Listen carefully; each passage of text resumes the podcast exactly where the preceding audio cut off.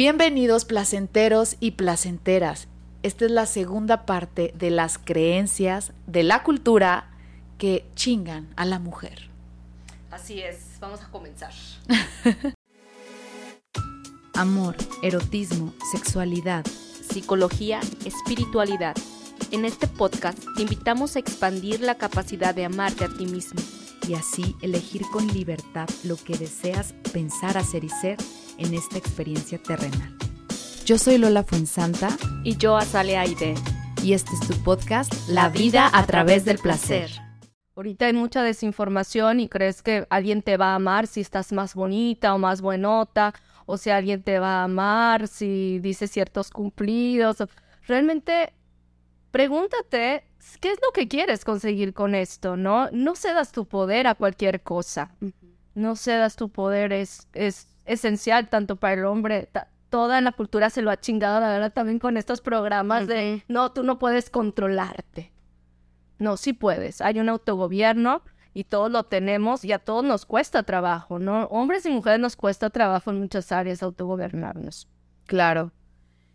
Bueno, pues es, es, es difícil, es difícil es- esta creencia de, pues al hombre le vam- vamos a hacer pasalón con ello. Sí. Y sobre todo también cuando hay, o sea, descubres este tema de un hombre que abusó de una mujer y hay una jerarquía.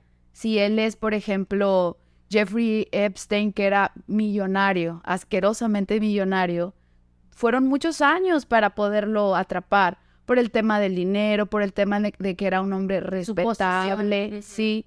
O si es, por ejemplo, muchos hombres como los que los chamanes que se ponen en una posición de jerarquía, los líderes espirituales, que cuando acusan a una persona así, eh, no se le toma en serio hasta que son varios casos. Sí, esto que dices es una creencia que chinga mucho, que es esto de la jerarquía.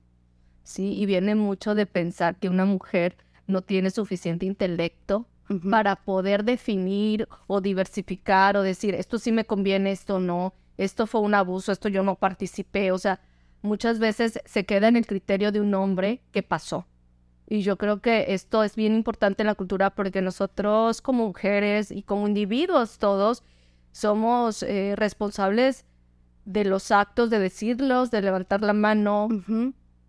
Y sí, cuando es necesario acusar, llegar a, a lo que se tenga que llegar para ponerle un alto. Sí, mujeres, yo lo que les recomiendo mucho es que se observen a sí mismas cuando ponen a un hombre en jerarquía. Porque inmediatamente cuando nos pon- ponemos en jerarquía y nosotras nos ponemos abajo, tenemos que obedecer, ¿sí? Pero hay órdenes que se deben cuestionar. mucho. Sí. Debemos de empezar a cuestionar. Exacto. Entonces, el jefe, el líder, el gurú, sí, maestro, lo que usted diga. No. No. ¿Sí, me explico? Y esto mucho ha sido construido el mundo pues a través del hombre, o sea, las empresas, Sí. ¿no? las instituciones, la religión. O sea, el hombre pareciera que le dice siempre a la mujer cómo es y por dónde es. Pero la mujer es tan poderosa porque tenemos una intuición, tenemos unos ciclos que nos, que nos van dando mística en la vida y es muy importante que se equilibren estas formas, ¿no? Que la mujer entre a cuestionar qué está pasando, ¿verdad? ¿Por Ujú. qué llegaste a las pedreras? Ya no tenemos cerros. ¿Dónde están las consecuencias de los actos de este mundo? Es importante que la energía femenina tome ese, ese, ese lugar y ese poder en esta era. Exactamente. Y, y vamos, vamos para allá también un poquito a desglosar eso, porque no es fácil entenderlo, ¿sí? Te, tienes que echarte libros y la mística, la mística, la vida, pero bueno, vamos para allá. Otra creencia que nos, nos dificulta nuestro caminar a las mujeres es que nosotros somos el satélite de la vida de otros, ¿sí? Tu vida gira en torno a tu esposo, a tus hijos, a tus papás, a tu mamá. a ser madres y no, no. Exacto. Te pones al final, te pones al final. Una verdadera mujer es aquella que sufre, que sacrifica. sí, que es mamá. Eso nos dice la cultura enferma, sí, pero la diferencia, una, una creencia que nos ayuda o que sustituye es mi, yo no soy satélite, yo soy mi propio sol. Así. Y desde ahí irradio hacia los demás. ¿Cómo voy a ayudar a alguien si yo no estoy bien?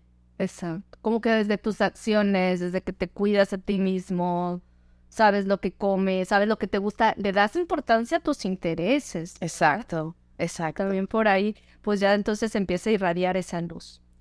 Y, y puedes hacerte esta pregunta, ¿cómo puedo comenzar a cuidarme más, a ser más amorosa conmigo? ¿Qué debo atender primero? También es que pasa mucho, yo creo que hay mujeres que si quieren que las vean, o sea, si quieren sentirse las que todos dependen de mí, ¿no? Sí, Pero tiene su precio a pagar. muy alto, muy alto porque anda solucionándole la vida a todos. Sí, después tienes un bebé, un señor de 50 años, o sea. Sí, al bebé, al esposo, a los dos bebés y al esposo. Hace, hace poco me decía una chica, le digo, oye, tú tienes ba- bastantes hijos. Dijo, no, pues yo tengo tres y uno más grandecito. Y el esposo, Nada más maternando gente. no, pues no estamos para cuidar a los adultos. ¿verdad? Los adultos se deben de cuidar solos Ujú. Y los padres ser quien guíen y acompañen a los hijos. Sí, y vivir en una preocupación constante. No, pues nada más por los niños.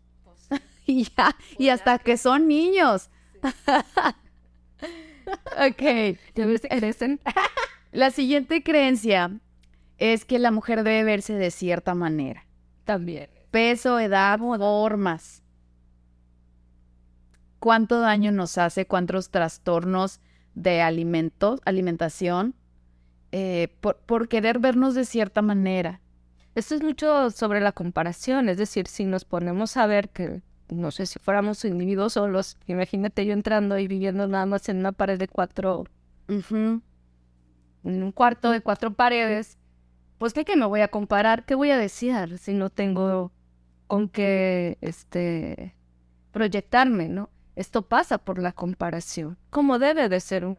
Imagínate si tú naces el, el único chaparrito en una familia de altos, o la única gordita en una familia de flacos, el único güerito en una familia de negritos, ¿sí? Todas esas cosas nos van marcando y, no, y te hace preguntarte, ¿por qué yo no soy así? ¿Hay algo mal conmigo por no ser así? Y he señalado el que es diferente. Es que él no es hijo de mi papá. El frijol. Sí, varios, sí, o sea, el sorullo. Oye, el sorullo. Aquí en México tenemos una canción que se llama El sorullo, ¿no? El negrito es el único tuyo. Sí, o sea, y habla de esto, de es, es- es- esa, esa persona que es diferente y que es señalado por ser diferente. Y lo excluido que se siente al ser diferente y querer ser, anhelar ser como los demás. A mí siempre me ha gustado ser diferente. Ah, yo voy en contra de la corriente.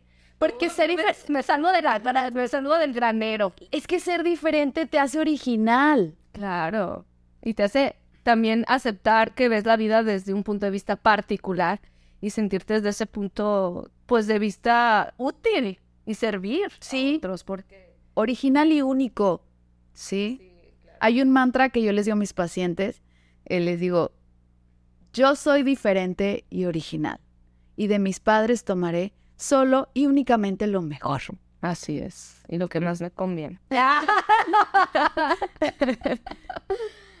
Exacto. Y, seguimos hablando de este tema del- de, la Kim Kardashian, los cuerpos. O sea, lo que veo mucho también a través de la cirugía plástica es que se puso de moda un estándar de belleza. Y si tú tienes dinero, es accesible ese estándar de belleza. Entonces ahí andan todas las mujeres viéndose igual de la cara.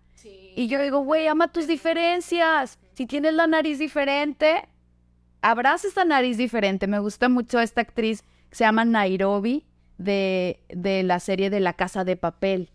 Es una chama con una narizota y, y, y también Gitanón, gitana. Y denota fuerza la nariz. Oye, estos actores con nariz muy extraña, muy particulares, ¿no? O sea, pues es parte de su caracterización, es lo que los representa. Amemos esas partes Sí. tan únicas y esenciales de nosotros, porque qué bonito tener esta diversidad de formas, hay que abrazar esa diversidad. Si todos nos ponemos igual, todos nos, todos nos cirugiamos igual, pues, pues qué chingadera. nos chingamos, no hay diversidad. Decía un amigo, tu trauma es el fetiche de alguien. y me daba mucha risa. no, pues es que me da, me da pena que yo, no sé, estoy muy gordito. Hay alguien que le encantan los gorditos. Los osos, le dicen los osos. Este Exacto, sí. O las, estás muy flaquita, pues hay alguien que le gustan las flaquitas. Así es. Con eso es para que tú abraces tus defectos y comiences a reconciliarte con tu cuerpo y eso te va, te va, se va a reflejar en tus relaciones.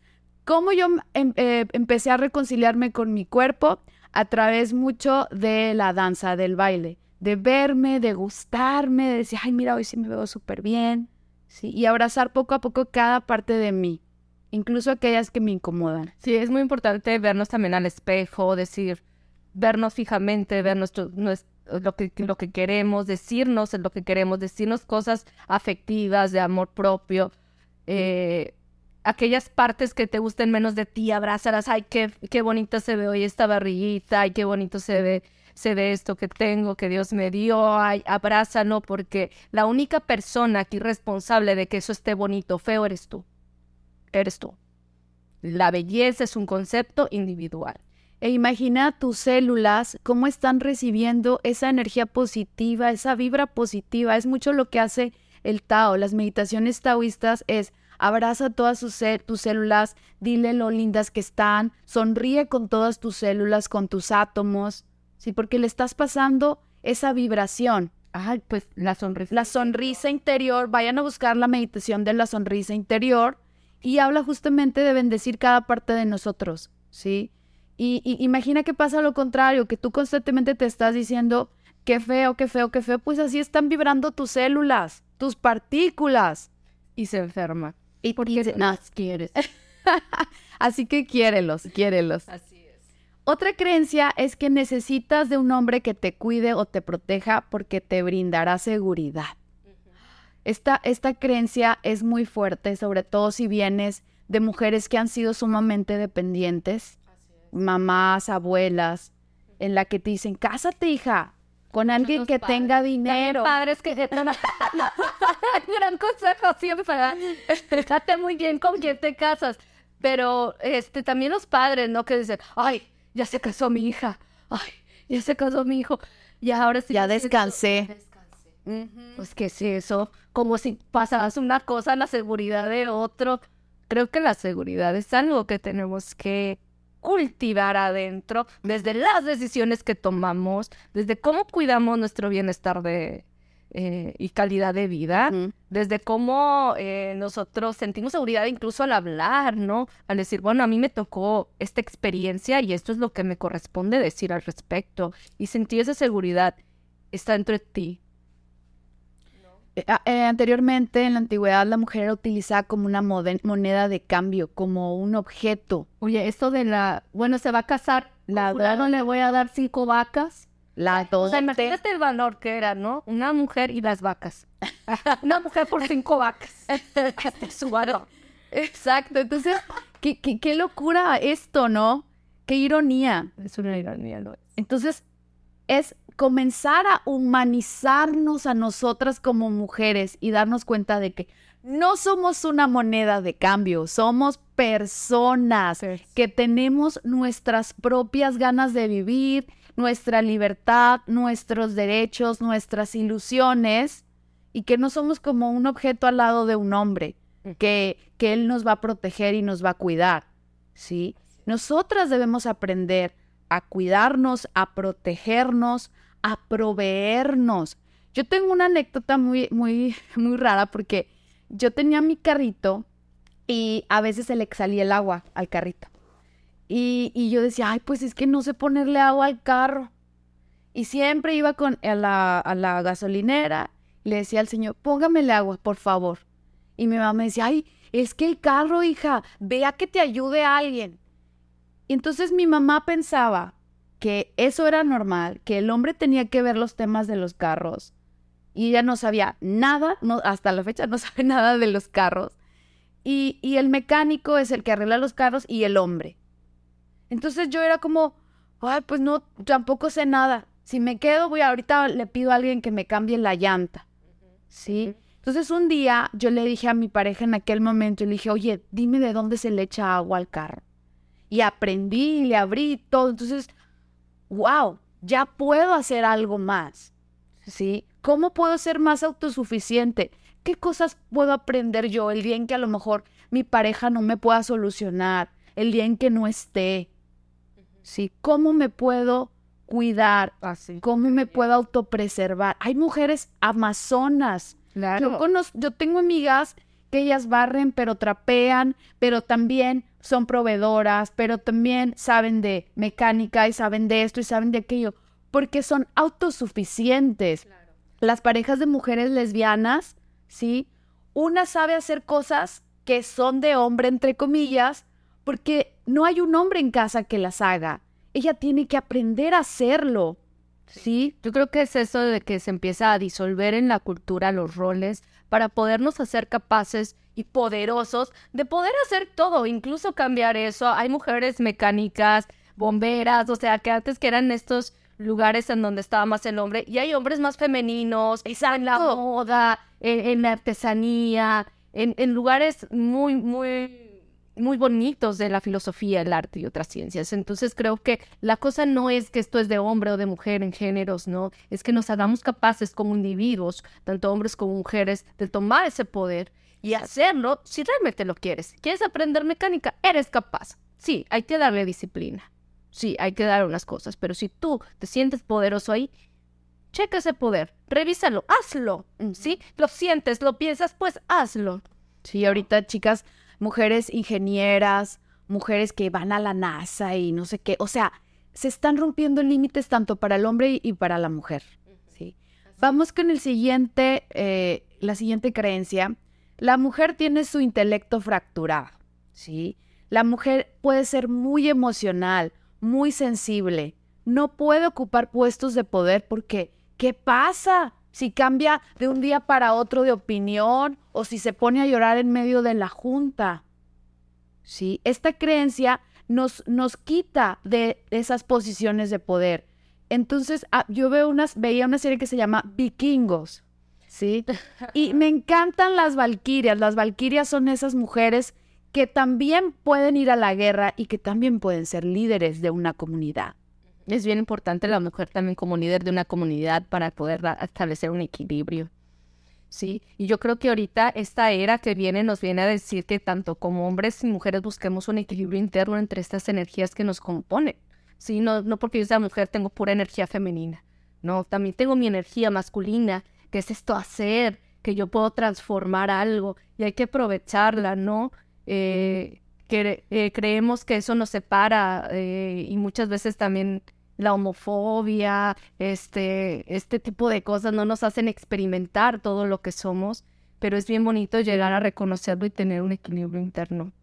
Y la mujer, en, eh, la energía femenina en su gran poder es eh, muy complementaria porque vivimos una mística, vivimos ciclos. Hay un libro se llama Luna Roja de Miranda Gray que te habla de cómo nosotras somos lunares, que los hombres son solares y las mujeres lunares, y nos ayuda a entender eh, todos esos ciclos que están sucediendo dentro de nosotras durante nuestra menstruación.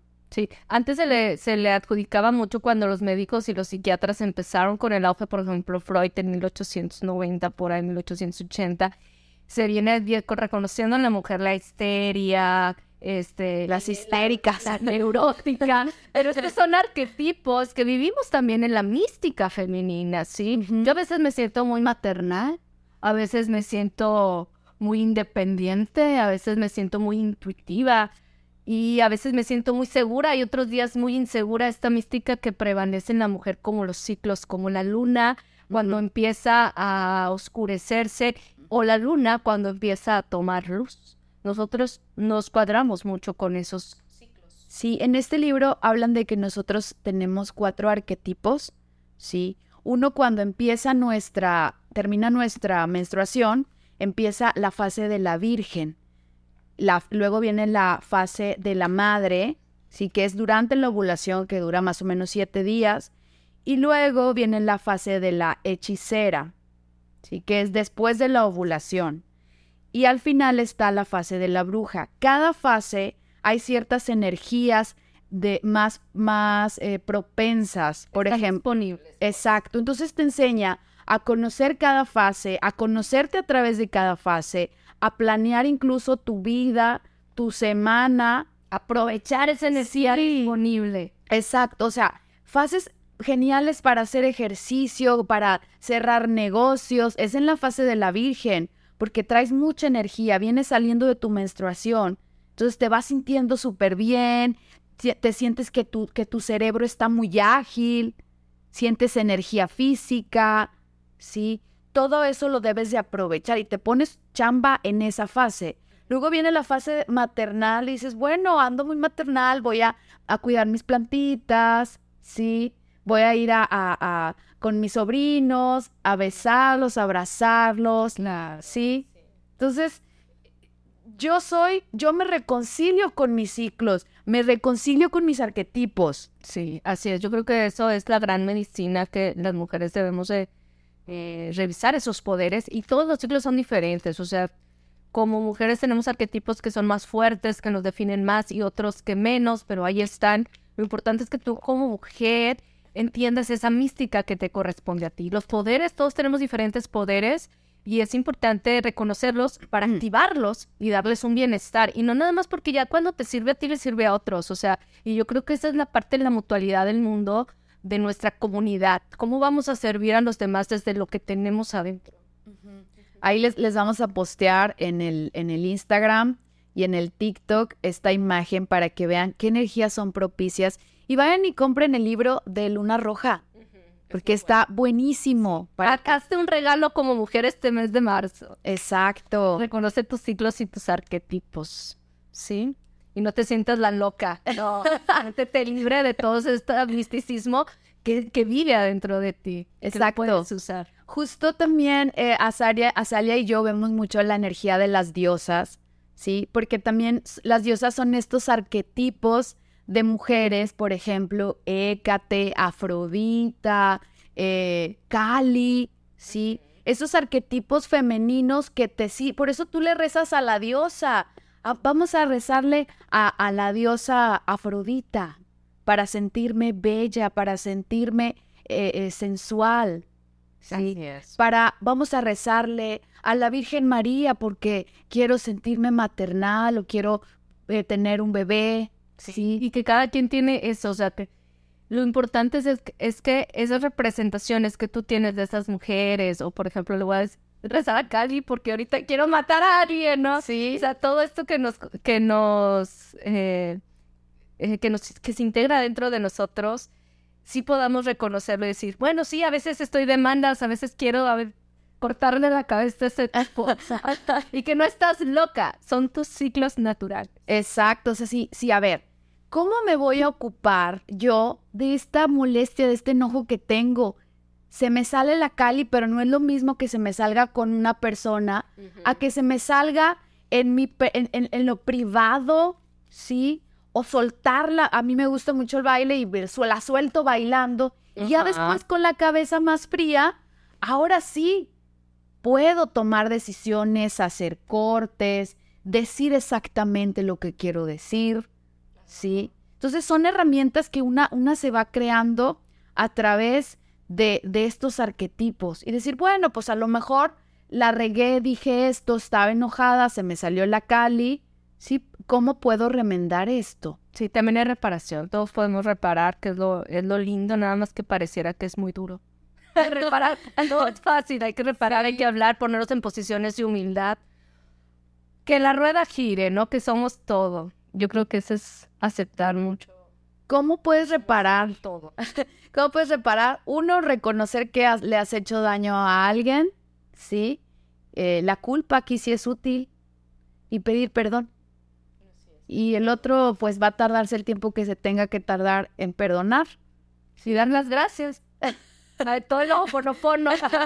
Lo siento, perdón, gracias, te amo. Así reconciliamos y reparamos también. Y de forma interna y externa.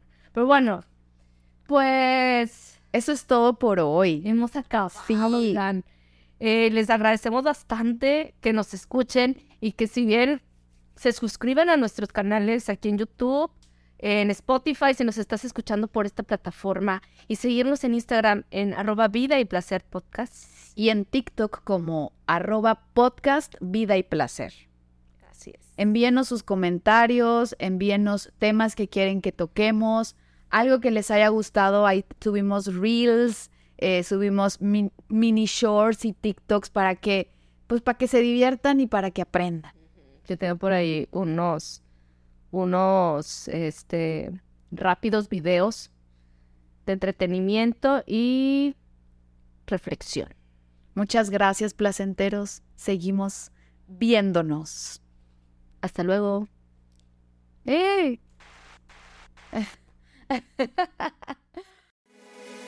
Te invitamos a seguirnos en nuestras redes sociales, Lola Fuensanta, Grupo Psicológico PIS, Azalea ID y Exprésalo.